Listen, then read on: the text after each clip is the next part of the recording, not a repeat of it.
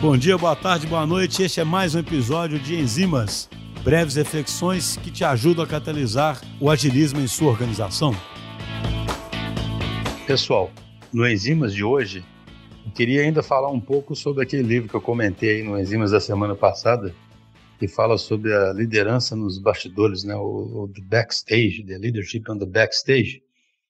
E na semana passada fiz um breve, brevíssimo, né, resumo ali sobre a visão do autor, sobre estratégia, sobre a questão de scanning sense making, eu gostaria agora de falar um pouquinho sobre um passo aí próximo, importantíssimo, que é o comprometimento, né, o commitment com aquela, com aquela visão estratégica, sabe?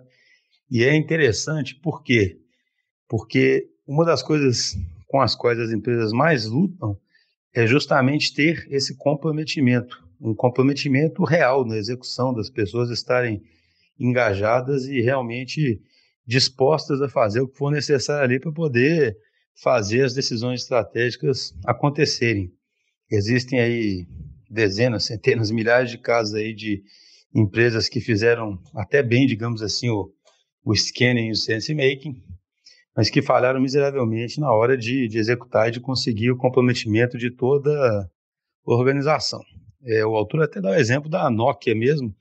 Você já tinha várias percepções de que eles precisavam de, de um sistema operacional diferente, que eles precisavam de pensar muito no touchscreen e várias outras coisas. Só que uma coisa é você estar tá escaneando, até fazendo sentido disso, outra coisa é você virar a empresa que já tem uma estrutura que caminha numa direção, que já tem incentivos que caminham numa direção para aquilo. E o autor fala um negócio que eu acho interessante, como sempre, não existe nunca, né, gente, nenhuma bala de prata.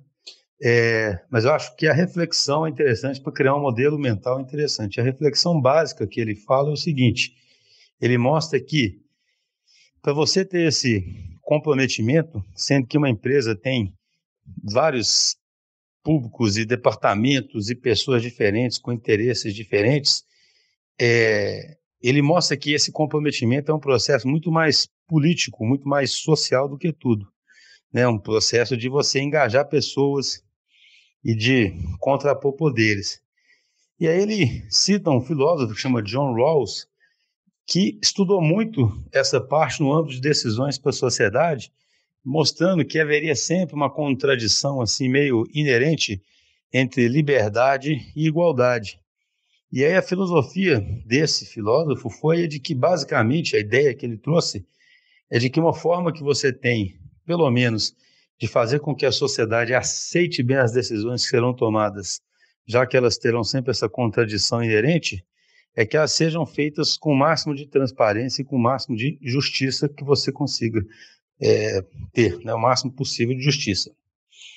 Então isso é interessante porque então o que esse autor mostra é o seguinte: quando você vai ter um processo de decisões estratégicas na empresa, primeiro você tem que pensar que você estará num contínuo que vai desde uma adesão ser totalmente democrática até que ela seja totalmente autocrática.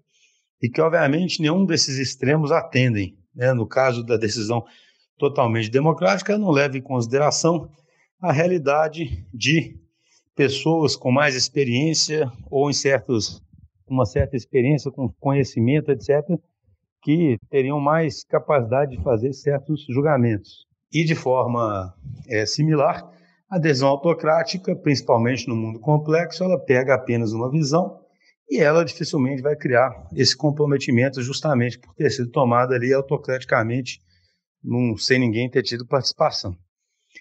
Então, qual é o papel do líder? Né? O, o, ele descreve um tanto de processos, etc., mas eu achei interessante destacar duas coisas. Primeiro, essa questão de nos bastidores garantir que esse processo aconteça da forma mais justa possível e que permita o máximo de criatividade das pessoas envolvidas. Então veja que interessante, essa é uma atuação típica do líder nos bastidores. Ele não está ali para tomar a decisão, ele não está ali para saber o que fazer para determinados tipos de decisões, justamente porque ele entende que são decisões difíceis são decisões que precisam de multidisciplinaridade, que precisam de vários pontos de vista diferentes e que serão inerentemente contraditórias às opções possíveis.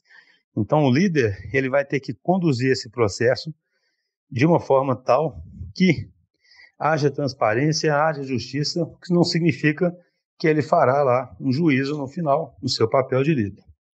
No outro extremo, quando você chega mais perto de decisões que deveriam ser mais autocráticas, isso acontece em decisões que são muito urgentes ou muito claras, né, ou decisões que vão te tirar de uma, de uma crise, ainda assim o líder tem esse papel de mostrar que essas decisões são justas e transparentes, mas obviamente sem criar um processo que seja tão colaborativo e tão criativo, justamente porque há necessidade de fazer aquilo com urgência.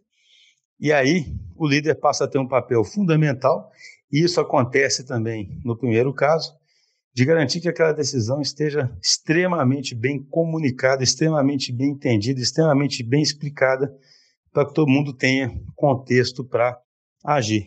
Então, achei super interessante, porque isso mostra ali uma orquestração do líder, né? De primeiro, ele trabalhar fortemente nos bastidores, garantindo processos que sejam transparentes, que sejam genuinamente colaborativos, que sejam realizados sob um ambiente de segurança psicológica.